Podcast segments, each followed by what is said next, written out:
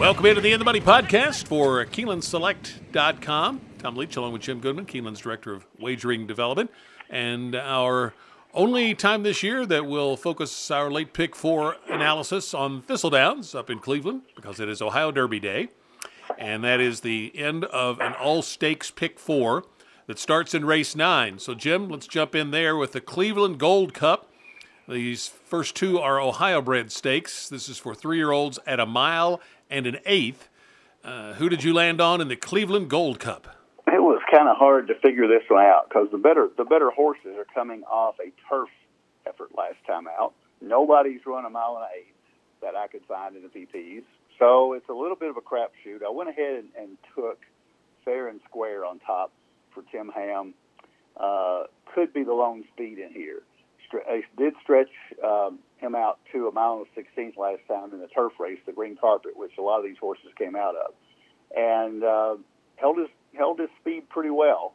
And I only got beat, you know, two and three quarters to Trojan Tail, who's another horse that I'm going to use in here. But I'm just thinking that this race, there's not much other speed in here, so uh, he may be able to set a slow pace and, and take him a long way. So I'm going to take fair and square on top. But also use Trojan Tail coming out of the same race, uh, who actually won that race by two and three quarters. Uh, that was a first turf effort. Now they take him back to the dirt um, after uh, you know only going a mile and sixteen, so stretching out again to a mile and eight. So there's question marks there, but it's a Mike Maker, and Farron Peterson rides this one. And actually, Farron Peterson for Mike Maker is for 11, 55 percent. So uh, she's been very good for Mike Maker, uh, including the last two on this horse. So Trojan Tail is almost my co top choice with fair and square. I also going to use Hey Eugene. Uh, did not fare as well in his turf debut last time out at Belmont, but ran two really good races at Oaklawn. Uh, only almost broke his maiden first time out, and it did break the maiden second time out with 78 Beyers. So Hey Eugene, the other Mike Maker and Loveberry rides that one for him. So I'm going to stop there on those three. Um, a little bit of a crapshoot, but uh, I feel pretty good in my selections there, getting into the pick four through those top three. Yeah, I ended up on the same horse you did, fair and square, uh, for the same reasons. And I had written down controlling speed potentially. Two for two at Thistle Downs as well, which doesn't hurt. Third start off the layoff, second time, two turns.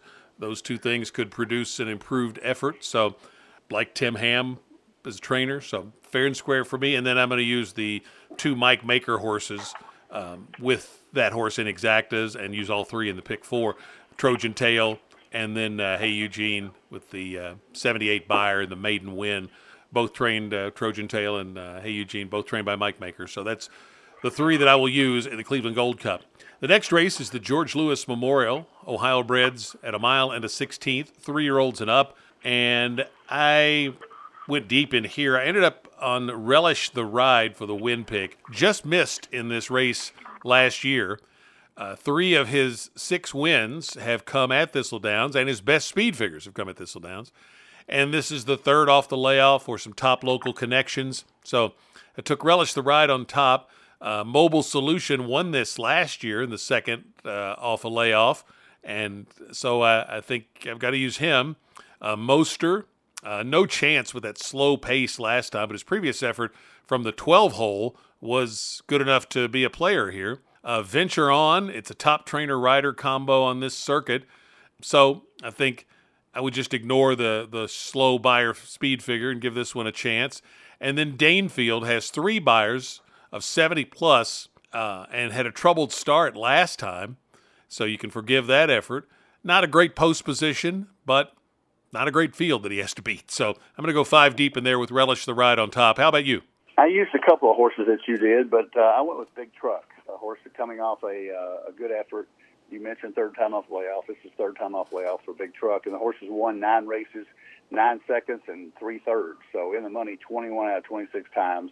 Very, very good Ohio bred, and has found his niche in these $75,000 stakes races. So I'm going to take uh, him on top. Uh, going to use a couple others that you mentioned. Relish the Ride and Moster uh, underneath. Again, those horses have run right with Big Truck before. And uh, Moster uh, coming off a couple races at Thistledown where he actually won a $75,000 stakes race at six furlongs back on Derby Day. So going to use that one. I'm going to use Romantic Cowboy, one you didn't mention. Had his has has won three out of sixteen at Thistledown. Uh, so it's just an old, hard knocking seven year old gelding. So uh, going to give him a shot in here. And I'm going to throw in a um, uh, Dr. Zarnett, the two horse, 30 to uh, 20 to one morning line.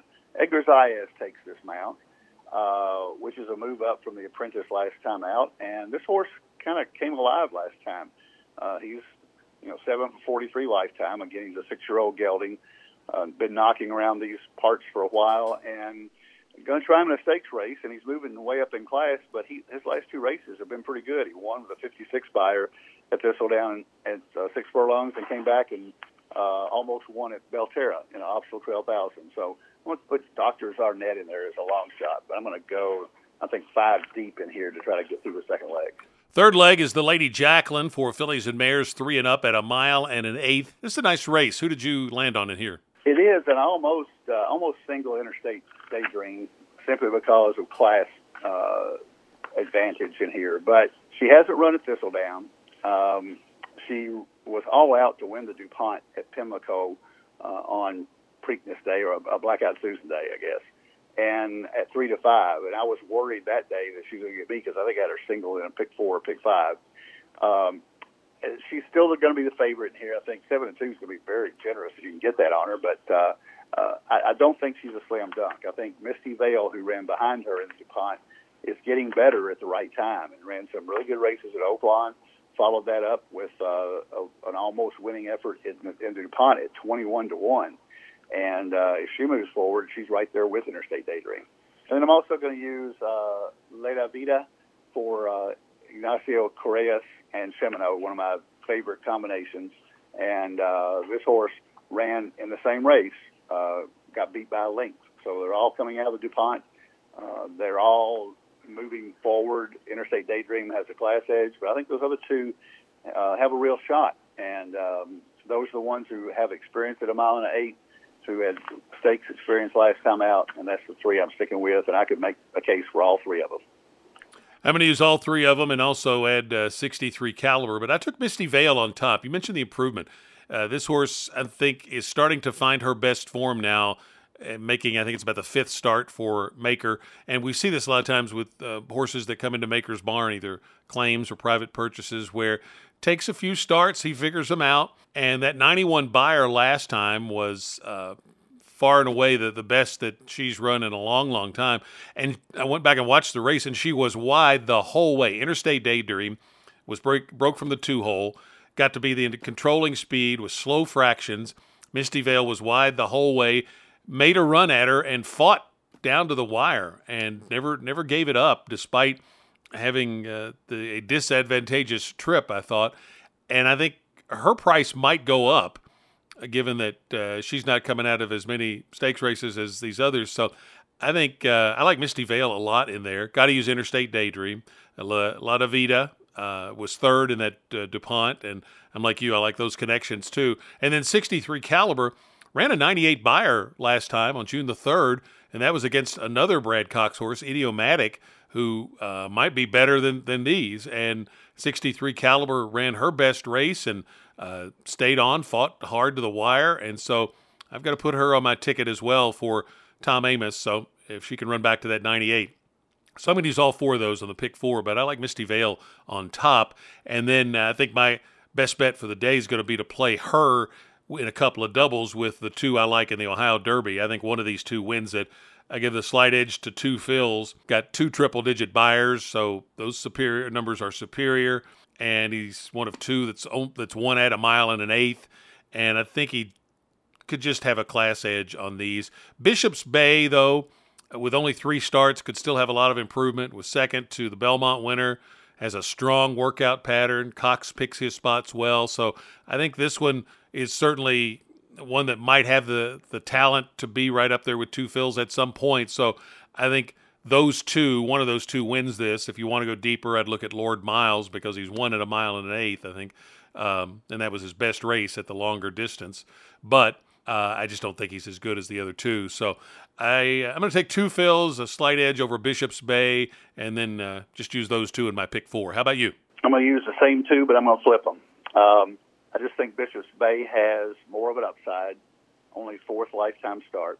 the Peter Pan was a great race. I mean, he battled Arcangelo right down to the wire, got beat by a head, and comes back and dominates the Belmont. Two Phil's, I think Rivelli, when Two Phil's came out of the Derby, uh, after you know running so hard in the Je- Jeff Ruby Stakes, you know three weeks prior, um, or five weeks prior, and the Risen Star had, had a long campaign. I think he needed a rest after Derby, and that's why Rivelli didn't try him in the Belmont. I, I don't know if that's a plus or a minus. I, I think that you see a lot of these horses that go through a hard campaign in the three-year-old ranks, and in, in most days he'd have a walkover here, but I think Bishop's Bay is really tough. So I'm going to take the two, but I'm going to take the better price and the horse with more upside for Brad Cox over your favorite there. So, pick four ticket. How did you put yours together? All right, I've got a forty-five dollar ticket, uh, two five six with two six seven eight nine, with four five eight, with three four. Forty-five bucks. I have a sixty dollar ticket, two five six, with three five six seven ten, with four five six eight, with three four. So we have a, a lot of the uh, the same horses, and uh, if we can uh, catch a price somewhere along the way, this could uh, pay you know, decently, I think. Uh, nice card up at Thistle Downs on Saturday. Best of luck if you're playing there or somewhere else. Uh, Churchill's meet down at Ellis is continuing. Uh, Belmont nearing uh, nearing the end of uh, their meet, as is uh, Churchill. So, good opportunities this weekend. Just make sure you have funds in your Keeneland Select account. And we'll be back next week for another edition of the In the Money podcast for KeenelandSelect.com.